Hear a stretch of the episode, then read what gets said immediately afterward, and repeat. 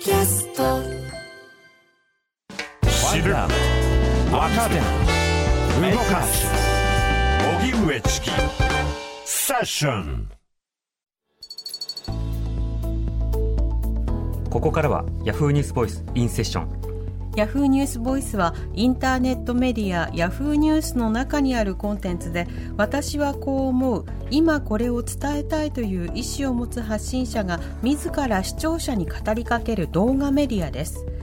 今回ヤフーニュースボイスと荻上チキセッションがコラボしてインターネット動画とラジオの2つのメディアで配信放送。それがヤフーニュースボイスインセッションです。今日のゲストお笑い芸人あばれる君です。よろしくお願いします。よろしくお願いします。いやいやいや、僕でいいんですか？はいぜひおあ話りがとうございまもうかねす。てからお待ちしておりました、はい。えープロフィールを紹介させていただきたいと思います、はい。あばれる君は福島県のご出身です。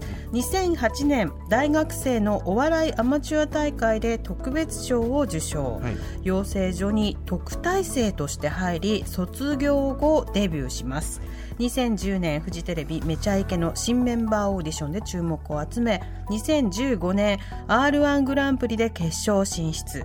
熱血一人芝居という個性的な芸風と体当たりのパフォーマンスで人気を博していらっしゃいます、はい。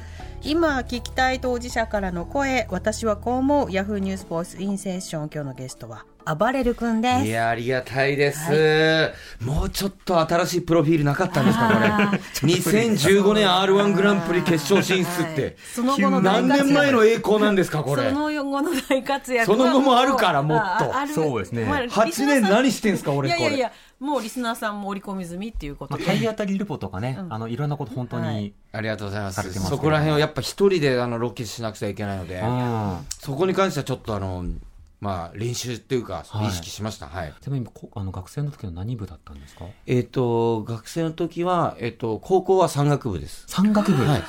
高1まで野球部。はい自然が好きでしたね。へえ山岳部があるんですか？はい、山岳部あります。えっ、と、創立100年の由緒正しき、えー部活へですよ。献立のバランスの取り方とか、えへえ山の登り方とかで競うんです。競うんですか？競うんです。競うんですか？100点持ち点で減点方式。大会があって、はい。インターハイがありまして、はい僕はインターハイ出てるんですけど、まあ47都道府県中36位だったんですけど。インターハイは出たんですね、はい、出てます。だからテント、テント立ててる時に、その、チームワークがうまくできてるかとかで減点されたりとか。からうちはカレー見せたんですけど、君たちのチームに足りてないものがわかるかって。サラダだって言われて減点された。あ栄養バランスの栄養バランスが、はい。生野菜かって俺たちで反省して。あと天気図書いて、その出来を競ったりとか、はいはい毒図、はい。毒図って言って、あの今自分がいるポイントをこの山の地図に示しなさいって言って、こうやってコンパスと、今ちょっとやり方忘れちゃったんですけど、はい毒図でこう自分の場所をこう書いて、へあったりしえたりとか。はい。高校の部活ですよねそれはね高校の部活です。だから天気図は結構高度だったなと思いますけそうどね。ですね、はい。地理が問われるというか冒険少年に生きてますもともとそうですね、その知識は生きてるかもしれませんね。そうですよね天気図は。うんもともとあの教員免許を取られて、はい。お子さんと関わることをしたかったっていうのはあるんですか？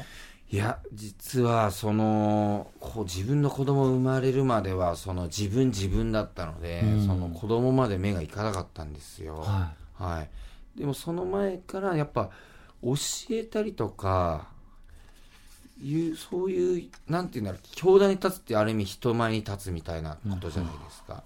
そういう、まあ、ものはやりたかったのかなっていうのはありますけどね。なんか、うんはい。でも教職免許取りたいっていう時は、はいそれは教育に携わりたいというよりは、まあそうです。あの、まあ一応父もその、教育者だったので、はい。大学は学費が全部出さ出してもらってたんですよ。うんうん。なのでなんか形になるもの、そういうものでも残しておいて、おかないといけないなっていう責任感みたいなのもあったのか。こんなこと言うと先生方に失礼なんですけど、教育実習で時間を割いていただいた先生方に失礼なんですが、あの、勉強して、取ら、教育免許取らせていただこうって思いました。うん。でも分かります。私も教職免許持ってるんですけど、はい。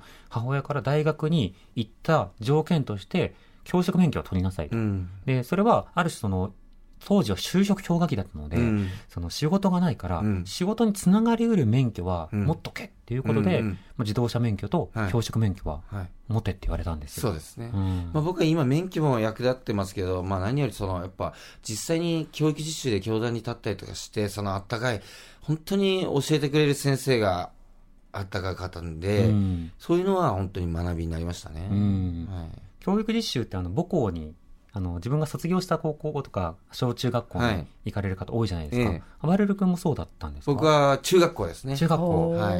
でも僕もその自分でその段取り取るっていうのが、あの、当時なかなか難しかった大学生で、はで、ギリギリ受け入れてくれたって感じですよね、い。中学校うんが。え、段取り取るのが、あの、自分でだからその高校か中学かに連絡して、はい教育実習受け入れていただけませんかって電話しなきゃいけないんですそれをこうちょっと後回しにしてたっていうか、うんなので、うんギリギリあの間に合ってありがとうございますっていう。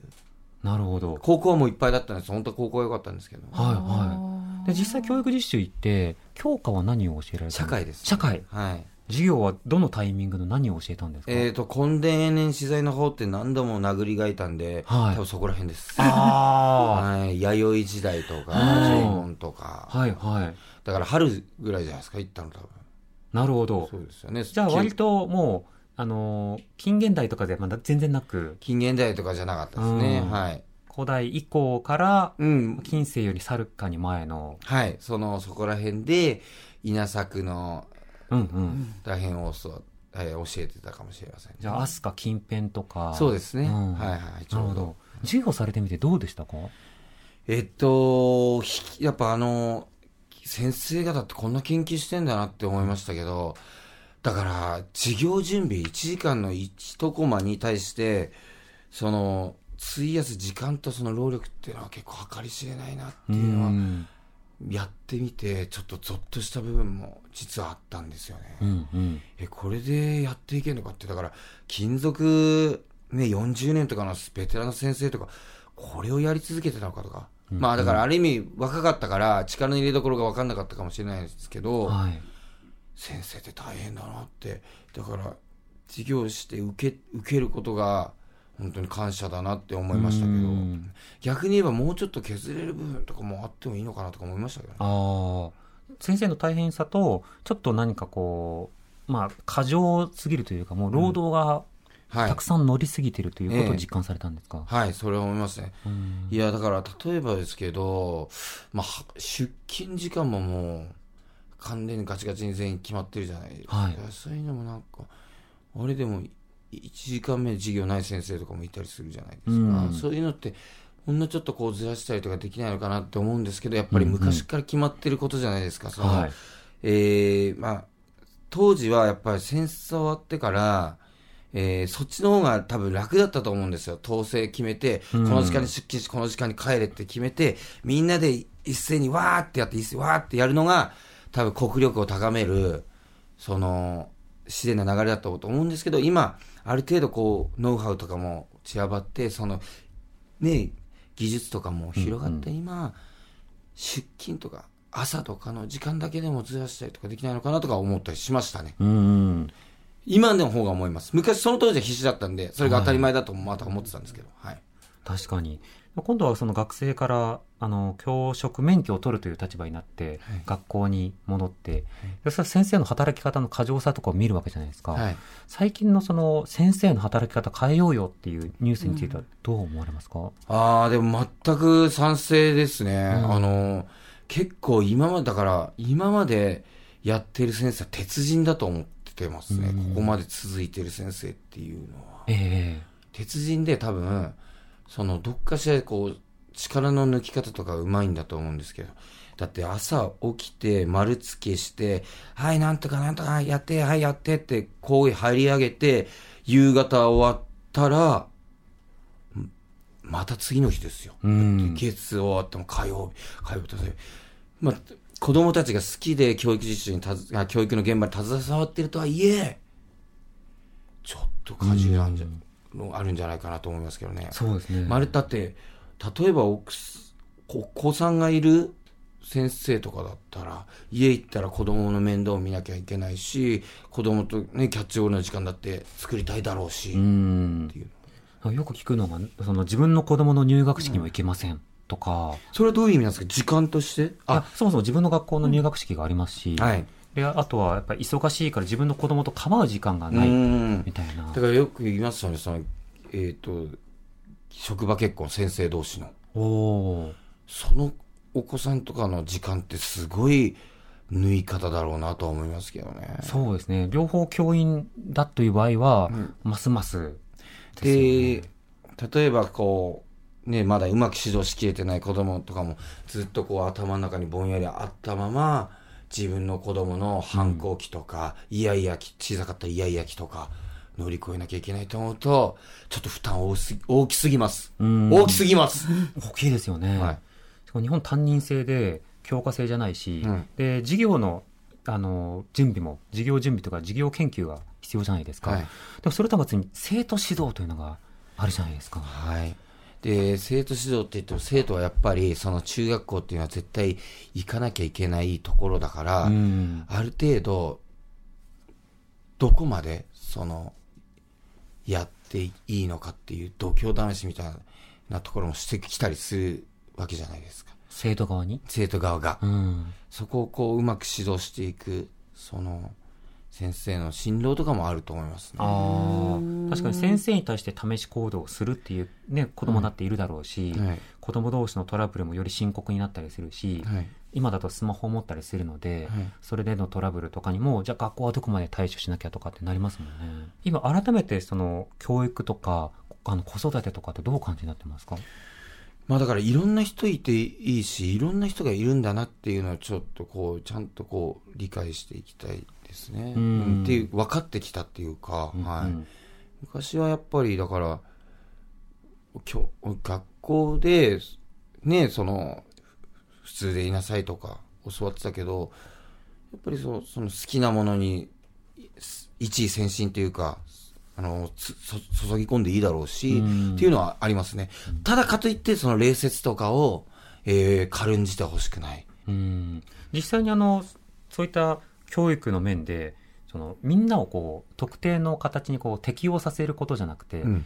なんかステータスの全振りじゃないけれどもいや君はえやっていいんじゃない、うん。君は運動やっていいんじゃない？みたいな個性を伸ばすみたいなところも魅力を感じるってことですか、それはじゃ、もう本当に感じてきました。うん。あのーな変わったなって思ったのが、あゲーム好きな子とかに会ってロケで、あ、じゃあプロゲーマーになれるねって僕こう言ったんですよ。はい。あ、そう、その時に自分が、あ、あ変わったなと思って、その、なんていうんだろう、その、ゲームって遊びだと思ってたんだけど、その職業にもなり得るから、そこ伸ばしていきなよって自然にこう言えたんですよ。うんうんそこでだからやっぱ、うん。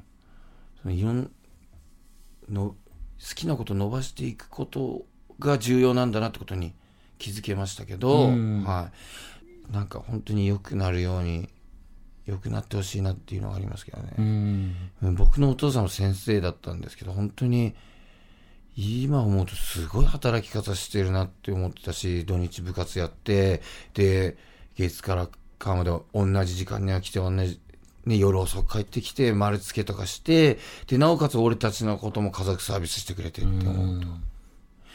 で、まあ、それをお母さんが一生懸命支えてくれてましたけどね、朝ごはんしっかり作って、うん、とこありましたね。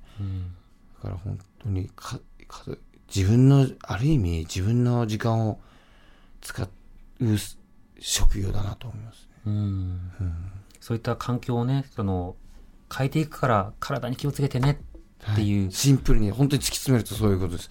で、なんとか楽しさを見出して、その、生徒を送り出してほしい。な。だって、まあ、嫌なことばっかりでもないでしょうし、ん。卒業式は感動するだし、入学式はね、ワクワクするだろうし、先生だって、っていうのがあるんで、うんうん。魅力を感じつつ、はい、体に気をつけてやってほしいなと思います。そうですね、ぜひ届けたいなと。はい。はい。今日のゲストは暴れる君でした。ありがとうございました。ありがとうございました。ありがとうございました。TBS Radio 荻上チキセッション TBS Radio 905 954